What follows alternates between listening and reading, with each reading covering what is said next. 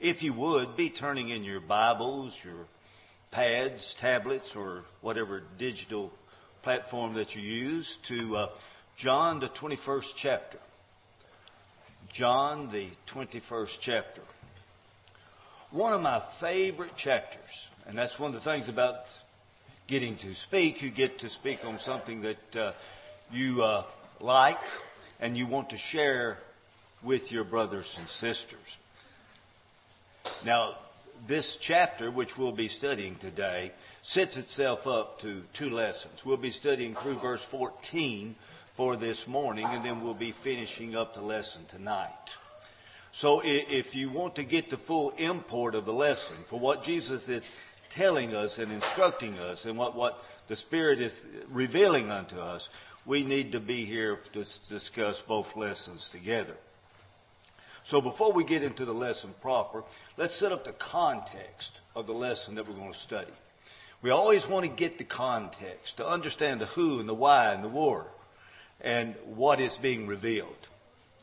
So after the Last Supper, Jesus had revealed unto Peter that before the cock crows, you're going to deny me three times we know that Peter began to protest.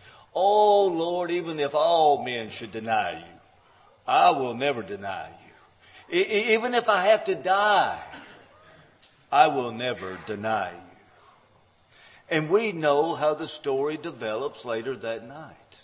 As Jesus is taken in the garden, and he's taken by the Jewish authorities.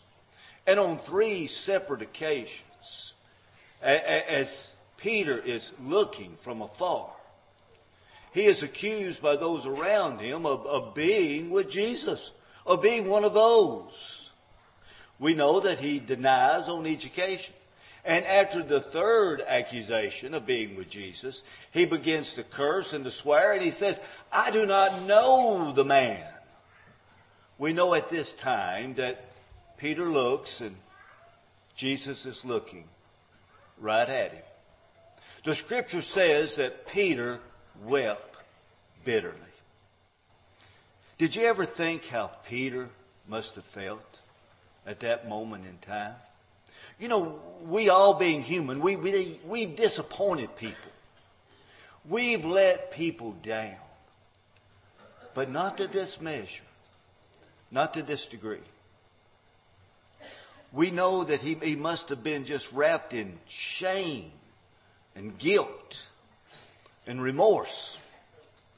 And he must have felt miserable, worthless, not once, but three times.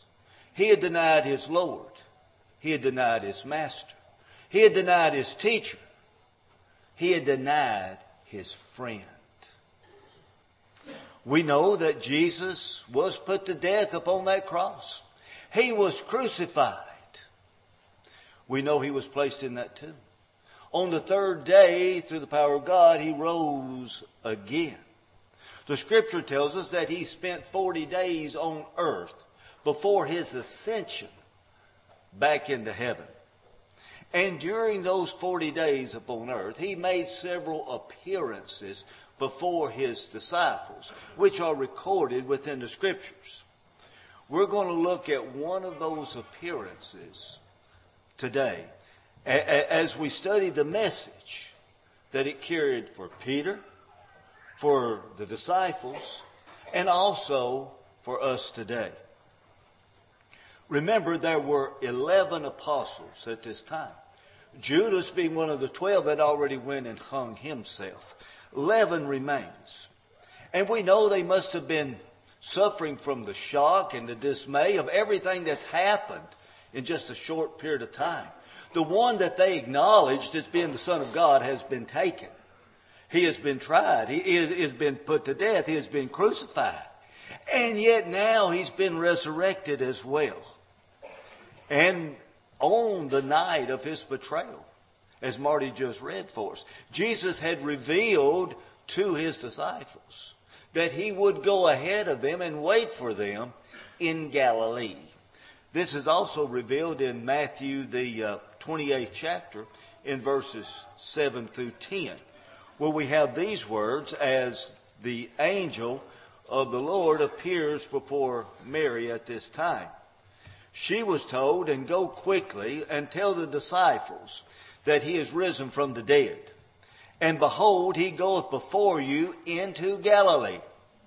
There you shall see him. Lo, I have told you. And they departed quickly from the sepulchre with fear and great joy, and did run to bring the disciples word. And as they went to tell the disciples, behold, Jesus met them, saying, All hail. And they came and held him by the feet and worshipped him.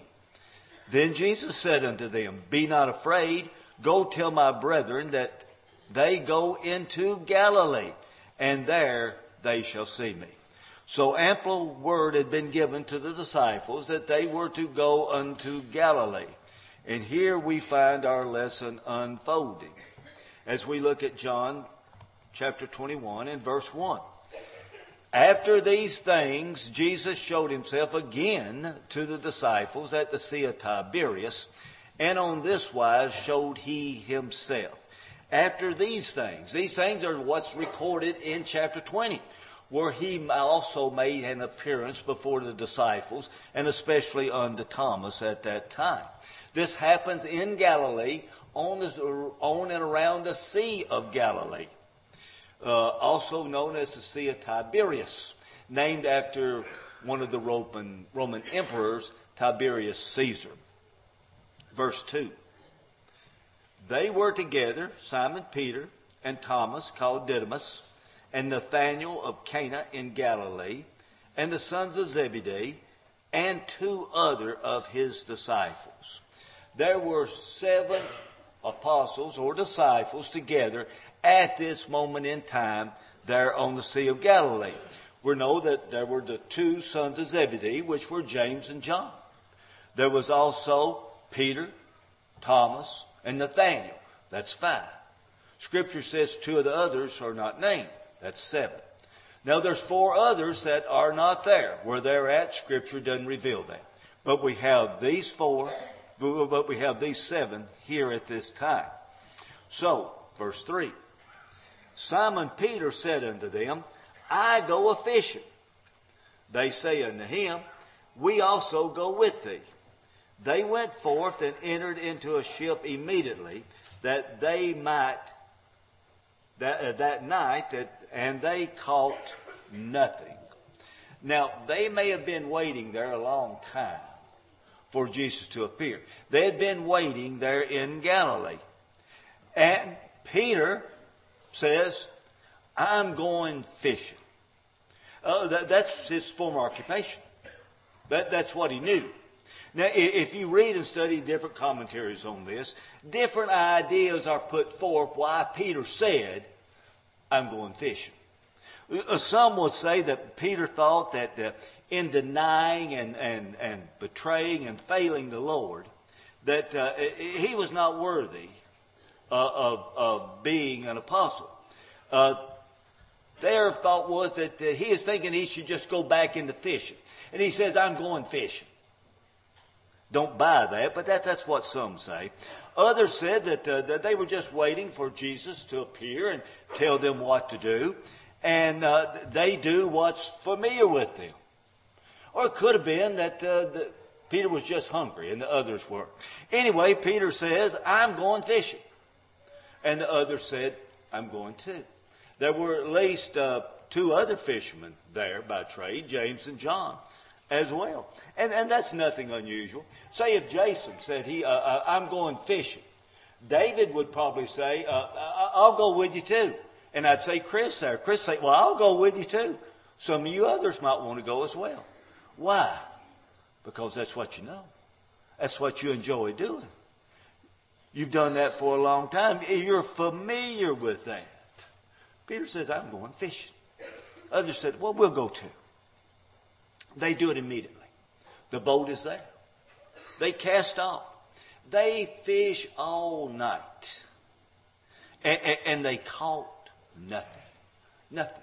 Now, now, now the fishing is not as we were fishing. It's not like David got up out his Zebco pocket fisherman and cast his reel out. No, they used nets, nets with weights on them. And those nets were thrown over the side of the ship and then were dragged back in. Doing that all night.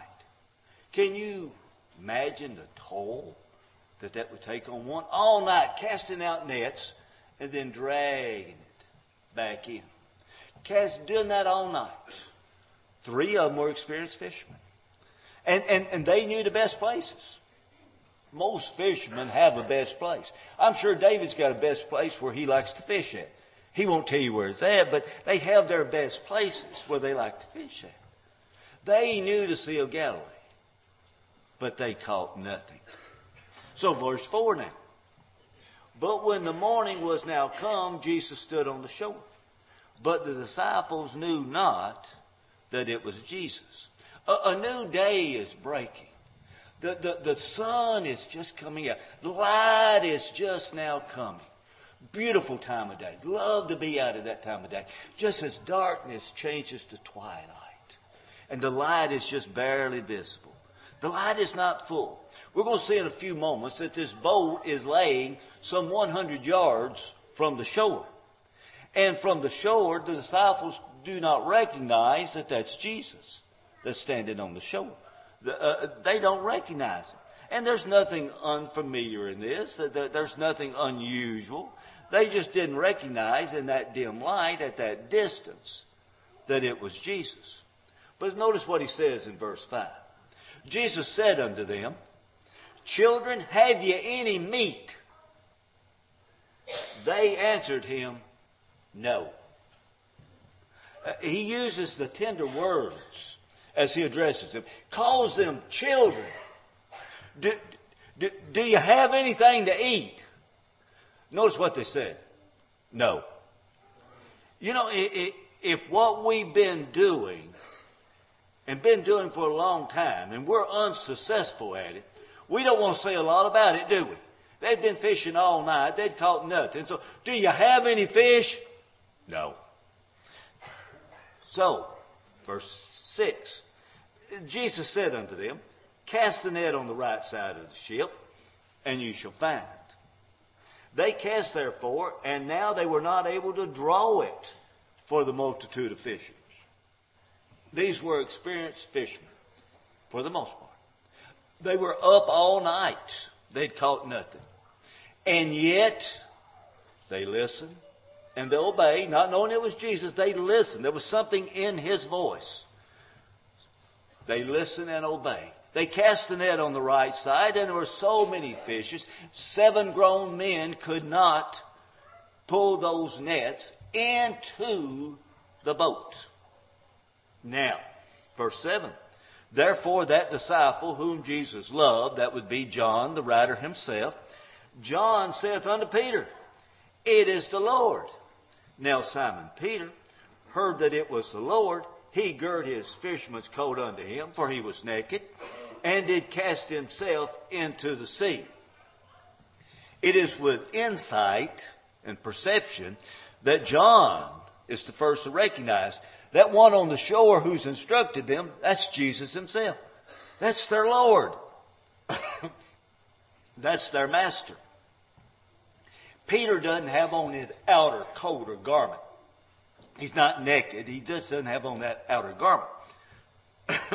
he puts that on and he jumps in the water. He's going to swim the shore. Getting the shore in the boat will be too slow. He could not wait to get there to see Jesus, to be with him. He swims those hundred yards. He'd been up all night. He was tired, and yet he wanted to be with Jesus. What, is, what does that say about us? Can we say, excuse me, can we say that? Or do we use any excuse not to be here. How many of us were that anxious, that excited to come here this morning so that we could honor and praise and worship the God that created us? You know, the psalmist David said long ago, I was glad when they said unto me, Let us go into the house of the Lord. Uh, are we glad? Can we say that as well? Happy to be here. A delight to worship our God with our brothers and sisters. Peter swam the shore. Verse 8. And the other disciples came in a little ship, for they were not far from the land, but as it were 200 cubits, dragging the net with the fishes. So the remaining six disciples, they let down a small boat from their fishing boat. They dragged the fishes in the nets, the 200 cubics. Cubic being generally 18 inches. 18 inches times 200 is 300 foot, 3 feet in a uh, yard, 100 yards. So they come ashore, dragging the fish that they had caught. Verse 9. As soon as they were come to land, they saw a fire of coals there, and fish laid thereon, and bread. So now the disciples are now come ashore. And what do they find there? Jesus is cooking breakfast for them. They have the fire going. He's got some fish cooking. He's got the bread there. All it needs is a good pot of coffee and that would be complete. And don't you know that those disciples were hungry? They've been up all night. They've been working. They'd caught nothing. And here Jesus has breakfast for them. And, and look what he says in verse 10. He says, Bring of the fish which you have now caught. He said, We're going to have fish fry. Bring some of those fish that you've caught. And notice what he says. I love how he says that. Bring some of the fish that you caught. There wouldn't have been any fish without him. But he says, Bring the fish that you caught. So, verse 11 Simon Peter went up and he drew the net in to land full of great fishes, a 153. For all there were so many, yet was not the net broken. Peter goes. Peter's wet anyway. So he goes up into the boat. He loosed the net and he brings that ashore. And it's full of great fish. One translation says mega fish, big fish. Peter pulls it ashore. Must have weighed hundreds of pounds. That net did not break as he pulls it ashore. And there's 153, John says, mega fish. Now, if you study this lesson in detail, the, the scholars, the theologians, the commentators, they have a field day with this number. 153. Oh, they get all excited trying to tell you what this 153 means. Why did John say there was 153? Oh, they, they, they, they get all involved in it. Well, some have said, well, a, hundred stands for the Gentiles, 50 stands for the Jews, and three stands for the Trinity.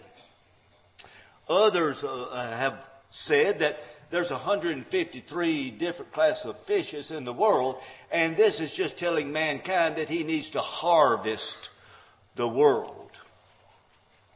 Others have said that the 153 is the added numerical value in Greek of the word John and the word fish.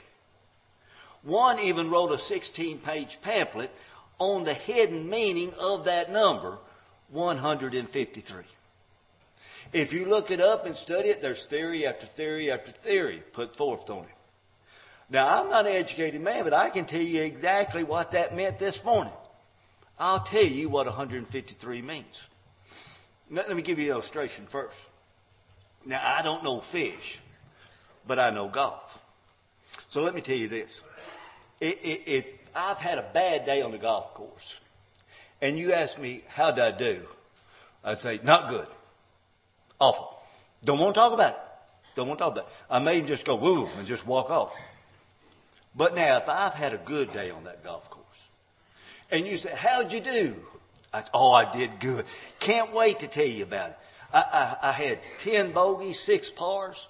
I had two birdies and I had no double bogeys. Oh, it's such a good day. I can tell you what I shot on every hole. I can tell you every swing I made. Why? Because it was good and I did it. I worked with a fisherman one time. He'd, he'd fish at night and he'd come in and I'd ask him, how'd you do? He would tell me exactly what he caught that night. He, would say, I, well, I, I, caught six largemouth or, or eight smallmouth or 16 walleye or, or 20 bluegill, whatever he was fishing for. He knew exactly. Well, well, how did he know? He counted them. Why did John say 153? Because they counted those fish. They counted those great fish, those mega fish that they'd caught. And 50 or 60 years after it happened, as John was writing this gospel, he could still remember that time on that boat when they reeled in and pulled in those nets. And they counted those fish, and there were 153 mega fish in that boat, in that net. Verse 12. Jesus said unto them, Come and dine. And none of the disciples durst ask him, Who art thou? Knowing that it is the Lord. Jesus prepared the meal for them. And, and, and he invites them, Come and eat. He is the host. He has prepared the meal. But notice, none asked him who it was. Who are you? What they knew. They knew it was Jesus by his manner, by his appearance. Uh, but still, it, something amazed them that prevented them from asking, from asking questions that they were curious about. You know, when we read uh, uh, about the apostles, you know, sometimes we forget they were human beings, just like us. They had the same thoughts, feelings, ideas, hopes, dreams, desires that we had. And they're no different from us. Now, suppose someone you loved dearly had died. And then a short time later, that same person who had died was standing before you. Would you have any questions for them? Only about a thousand, wouldn't it? Wouldn't you just want to grab them and hold them and see if it's real? Wouldn't the first thing you want to ask them is, what's death like? They knew it was Jesus.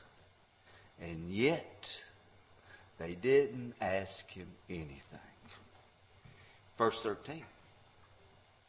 Jesus then cometh and taketh bread and giveth them, and fish likewise. Jesus serves his disciples.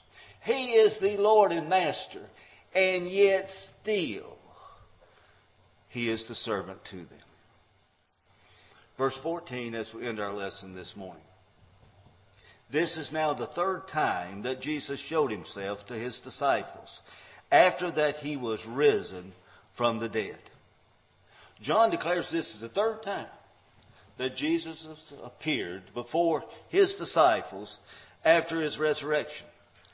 And isn't it a beautiful picture of that appearance that John has painted with the words that he uses?